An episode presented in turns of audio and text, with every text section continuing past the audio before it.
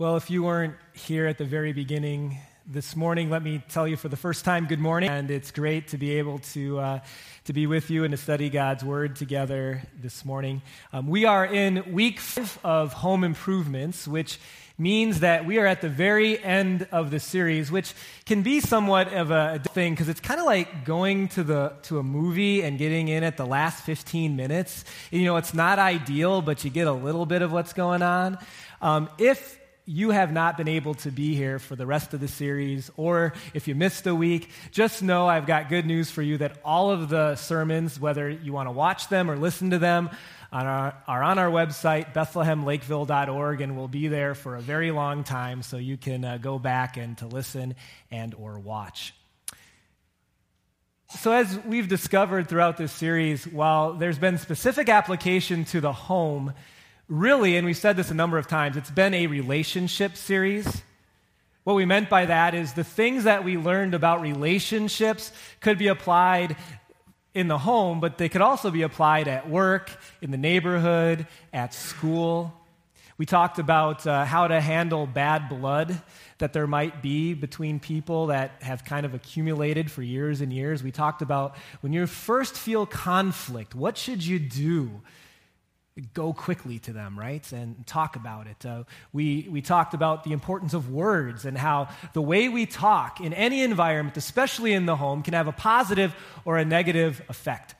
Today, we're kind of going to tie a bow on the series, and we're not going to talk as much about relationships, but I wanted to do is to wrap things up, to really just think about the home in general, in a broad sense, and to kind of get us thinking. I have a question for you to think about and to consider. No matter what age you're you're at, or whether you have kids or are married or don't, if you had to answer the question, what would the ideal family environment look like and or feel like?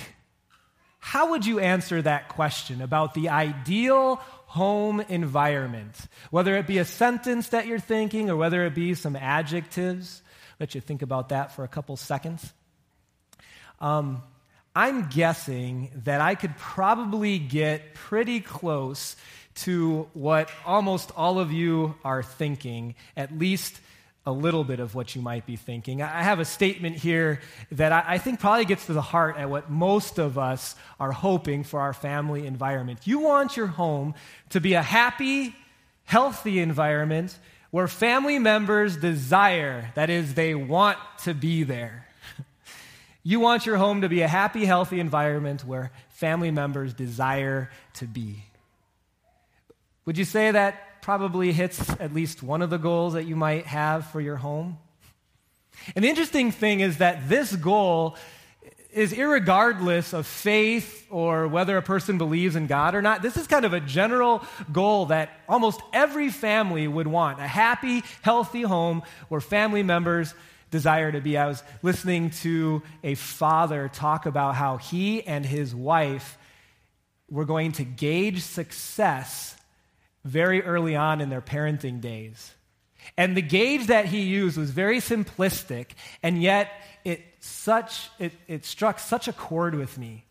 He said that their goal was that when their children were old enough that they didn't have to come home, that they wanted to come home.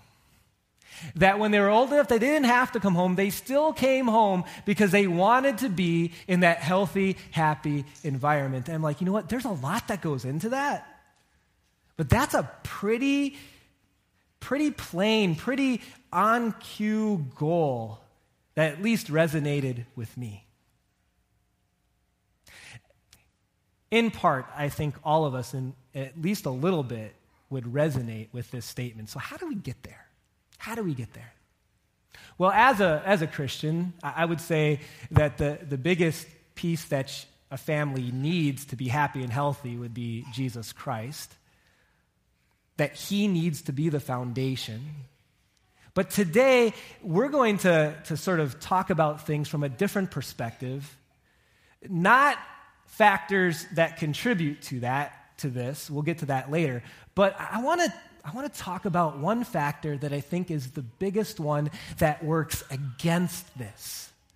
That there's this thing that can pop up in families that works against it being a happy, healthy environment. And so I want to tease that out a little bit, and then we're going to apply some scripture to help us fight against it. So to tease it out, I need to tell you something that happened to me a few years ago. Um, so my parents live in Florida. A lot of you know that. They actually live in Orlando. And um, so we get to go there about every other year or so. And, and most of the times that we go down there, not all, but most, we get to spend at least one day at the happiest place on earth. Depends what age you are, but uh, but at Disney World. And I think it was about eight years ago or so, there was this brand new ride Uh, called Mission Space. I've got a, a little picture of the outside of, of the ride, or at least walking where you walk into it, the entrance. And so Mission Space is this simulation that ride where it gives you the, the feel that you were an astronaut traveling from Earth to Mars, okay? And a very enjoyable part of the simulation is how they simulate how, in order to do this, like if this was the moon, how the, the shuttle has to sort of slingshot around the moon in order to have the speed and the physics and all that goes into it in order to make it to Mars. And so they try to simulate this on the ride, which I wish they would have told me beforehand.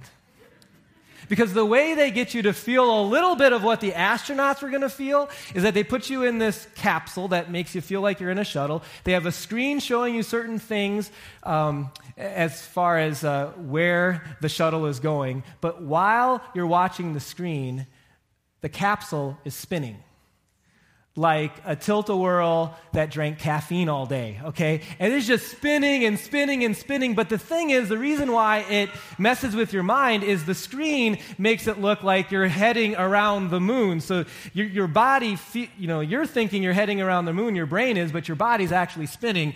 And if they had a button to stop the whole thing in the middle of it, I don't care what anyone else would have said or how angry they would have been at me. I would have pressed that sucker right away, stopped the whole thing, because what happened later in the day was worse than what would have happened, you know, if I would have stopped the button or pressed the button, because for the rest of the day, I felt absolutely miserable. Absolutely. I mean, we're in the happiest place on earth, right? So there's lots of joy going on and happy, smiley people and, and characters and princesses and music and all that stuff. And I just don't want any of it because my stomach is just in knots, feeling horrible. And I was thinking about that as I was thinking about the home and about this, this thing that can happen in the home that has an effect on it. It leads us to our first fill-in for today, that feelings inside of us can overpower, overwhelm, blind circumstances outside. So at Disney World, there's all this good stuff going on, right? But the feelings inside of me, right about here, overwhelmed even the best circumstances outside. What's true at Disney World is true for better or for worse in all of life. Like, you could be experiencing the best circumstances outside, but if inside we're in a bad place, they're, they're not going to be good, right? Or maybe they're the worst circumstances ever, but when, when here it is well with my soul, like we sang, like, it's not going to be awesome, but it's going to be bearable. And so there's something about getting things right inside. So what's the attribute, what's the feeling that fights against happy, healthy homes, I believe, more than any other? The one that I want to talk to you about today is discontentment, is the inability to be happy about the circumstances outside because of what's going on inside. Now, I want to talk just a little bit about discontentment and have a, a few disclaimers here. So the reality is, is that there are some things you should be discontented about, right? So like if you and your spouse or you and your family are not on the same page or not following God's plan, like, we should never be content with that. That's not what this sermon is about. It's not talking about a sin thing. It's talking about circumstances that God has put before us that we may not like or would not have preferred. The other disclaimer I want to share is that not every discontentment with circumstances is a bad discontentment. Like, there can be a healthy tension over wanting things better. Like, if, if you're not in a job that you enjoy, like, it's okay to go to school or to put your resumes out to find more fulfilling or is more fulfilling, or if you don't feel like your your your your income is able to, you know, supply all that is needed in your family, it's okay to to work towards making things better. So how do you know whether it's healthy or not, that discontentment? Here, here's one gauge. If you're waiting to be happy until things change, it's probably not a healthy discontentment. Because when it's a when it's a healthy tension, you still can be content even when things are not ideal. And that's the difference. Now, last thing, we all struggle with this. Some of us struggle with discontentment more, some of us struggle with it less, but we all struggle with it. And this is especially for the leaders of the home, that is mom and dad. For you, it is even more important to get this right. It's important for all of us, but when at home, it's even more important for us to get it right, because the way we feel about things, the way we react to life, the way that we act does have a trickle-down effect on the rest of the home and can affect the entire environment. So that's the tension. That's the attribute that can fight against happy, healthy homes. But what do we do about it? What does God have to say about this? Well, in order to that rethinking, I want to introduce you to a man who lived about three thousand years ago. His name was Solomon. And Solomon, when it comes to the earthly things of life, you know, he was one of those guys that you could say had it all. I mean, for a time, he was the most powerful man in the whole world. He was rich, he had beautiful women, he had fame, he had he had everything going for him. And so when it comes to what we're waiting on to be happy, we could probably say Solomon had almost all of those things, at least a little bit, okay? Well, when he was an old man, he looked back on his life and all the stuff that he had, and he wrote his observations. God helped him write his observations, and they're very, very interesting. He wrote them down in a book that we know in the Bible called Ecclesiastes. It, it essentially, that word means teacher. This older man being the teacher as he writes about his observations of life. And I want to read some verses in chapter three of his book for our encouragement and for our redirecting. These are probably the most famous words in Ecclesiastes that, in fact, even if you've never opened the Bible before or never even been to church, you probably will recognize them, especially if you're old, okay? I'm sorry if it means different things for different people. But there was a, a, there was a band in the nineteen sixties called The Birds, and they ripped Solomon off, okay? They stole his lyrics, or the lyrics that God gave him. Ecclesiastes chapter three, I'm going to warn you, some of you are going to be humming along while I uh, read these words. Um, there is a time for everything. Turn, turn, turn. And a season for every activity under the sun, here translated under the heaven. A time to be born and a time to die. A time to plant and a time to uproot. A time to kill and a time to heal. A time to tear down and a time to build up, a time to weep and a time to laugh, a time to mourn and a time to dance, a time to scatter stones and a time to gather them, a time to embrace and a time to refrain from embracing, a time to search and a time to give up, a time to time to throw away, a time to tear and a time to mend, a time to be silent and a time to speak, a time to love and a time to hate, a time for war, and there's a time for peace. These eight verses could be the basis of an entire sermon series on their own, But the thing that I want to point out as we read them or as you gloss over them in your service folder too is that this is a opposites. And when we look at this list, our inclination is to really glob on to the ones that we want in our life.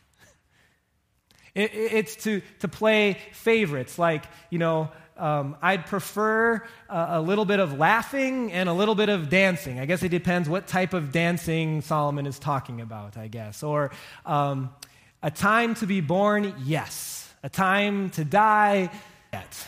Um, Scattering or gathering? I'll I'll take the gathering. Building up or tearing down? I, I like to build. Tearing down I, doesn't sound good. A time for war or a time for peace? I'll I'll take the peace. A time for love or a time for hate? I'll take the love. And and our inclination is to look at Solomon's list and to say, okay, this is kind of a, a buffet, and I'll just you know order off the menu. But the reality is, is what Solomon is saying as he looks back on life is that this. And it's not what you get to choose. As an old man, he looks back on life and he says, you know what? I've observed something. And every life has all of these things. That I don't know of a life that doesn't have these stark contrasts and these different seasons. Every life has every season. That's our next fill in the blank.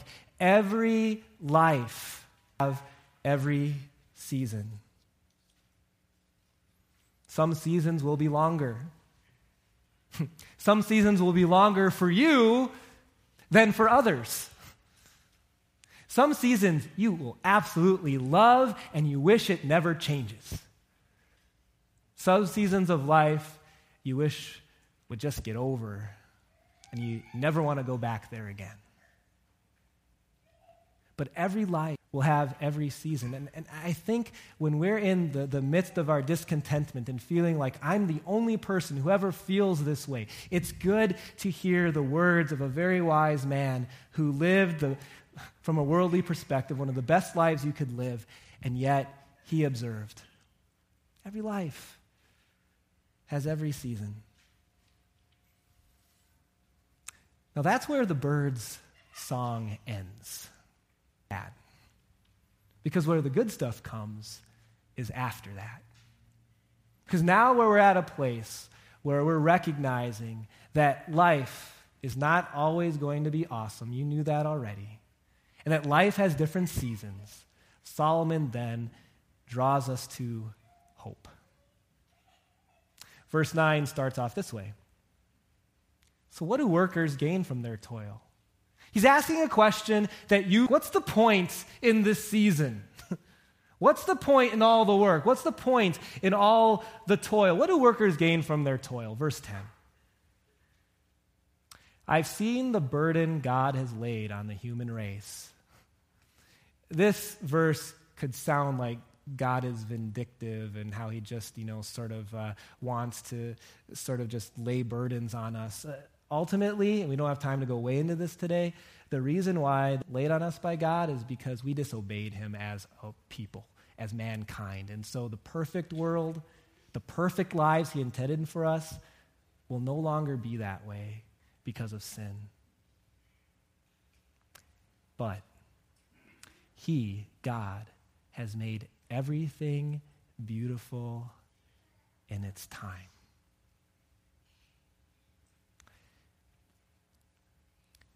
This is so odd.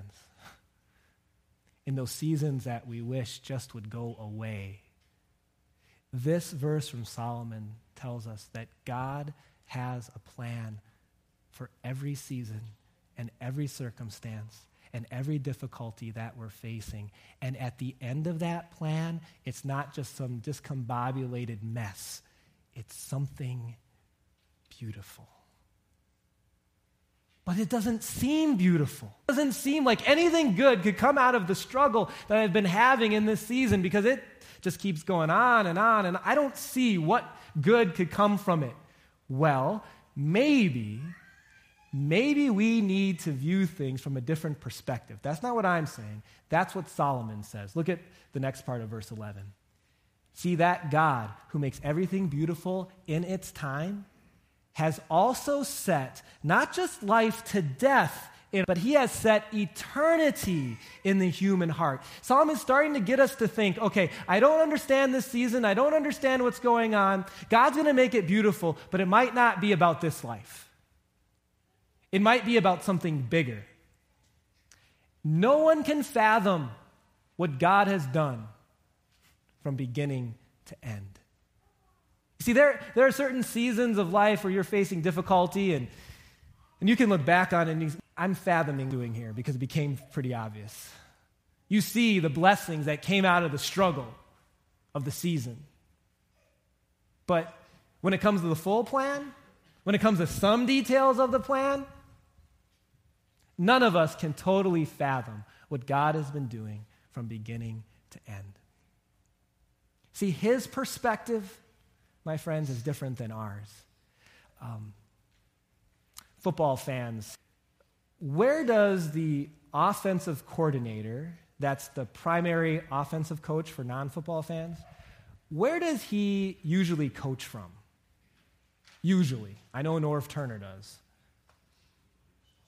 Up in the booth or up in the, the box, right? Kind of where the, the suites are for those of you that don't follow football. Here's a question, why? Why does he do that? See the field better. See the bigger picture. In this game of life, where are we?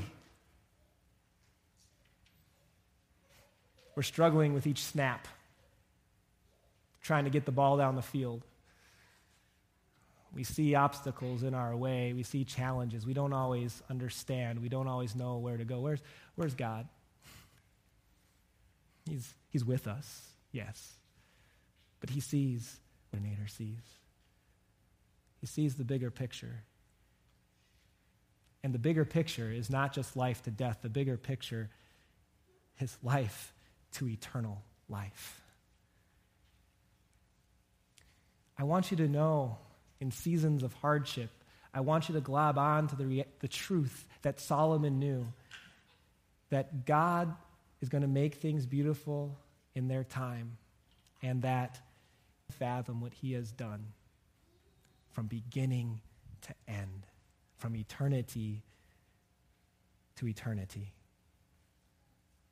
See, the, the things of God, they don't always seem beautiful in the moment. You don't have to look any further than God's plan of salvation. Isaiah, as he was sort of prophesying seven hundred years before Jesus, wrote this Jesus that ended up coming true. That Jesus would have no beauty or majesty to attract the world to him. There would not be a lot beautiful from human perspective about Jesus. Nothing in his appearance that we should desire him. He was despised and he was rejected by mankind. He would be a man of suffering. That doesn't sound very triumphant. And familiar with pain, that doesn't sound very wonderful. Like one from whom people hide their faces. Despised, I don't, wouldn't choose that season. And we would hold him, the world would, in low esteem. This is not the plan for the Savior, God's Son, that we probably would have chosen if we had our choice. Jesus' existence in this life was not beautiful. It was not easy. You know, the beautiful people of the world, like the rich and the, the, the influential, pretty much all of them hated. It was the, the despised that would give him the time of day. There were times in Jesus' life where he said, I don't even have a place to lay my head. And then his death, from human perspective, sideline view, not beautiful at all. Bloody, bruised, shamed, but from the author's position, it was working the salvation that you and I needed. His death, his resurrection. It was beautiful in its time, in God's time, as he ended things with his glorious resurrection. What God did in the salvation plan, what Solomon observed is also true for you, no matter what season you're in. Here's our next fill in the blank. God is making something beautiful in your life right now, whatever season you may be in, whatever season you may be in. We don't get to choose the seasons of our lives, but God uses all of them. How could he use difficult seasons? What, what happens to people who always get their way and everything goes well? They start thinking they're a pretty big deal. What happens when you only experience success? You can get pretty arrogant. What happens when there's never any disappointment? Become pretty self-focused.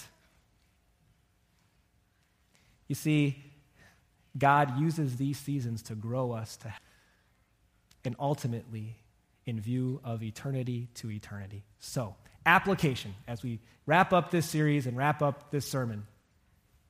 There's this phrase that uh, we have been using with our children's ministry, and a, a little disclaimer, um, we did not come up with this phrase. Um, it was something we, we kind of liked and then stole from another church. Um, but it, it's one, nonetheless, that uh, I hope you think about. It resonated with me. Next slide. So it's just a phase. Don't miss it. So often in life, we think, okay, it's just a phase we're in. Let's get through it. But when we're understanding the, the happiness that we can have, verses twelve and thirteen, because of knowing that God has a plan, we can respond by saying, it's, it's just a phase, but I don't want, I don't want to be so discontented in this phase that I miss the blessings that are all around me, like I did at Disney World. So kids, what this means is you may want to grow up, but don't waste all your time wanting to be older that you miss the blessings of going to school and having the security of home and being able to go outside for recess. What this single people, you may be praying that God would, would change your season, that that um, you'd be able to get married, but don't spend all, don't waste all your time waiting to get married, that you miss the blessings of the single life that God has put before you, which sometimes means um, more time and more opportunities for things that you may not be able to do when you do have a family. And for those of you who are waiting maybe to have kids, don't waiting to be happy until that happens, but enjoy the season God has given you right now and the, the blessings that you have, finding your identity in Jesus, not being a parent.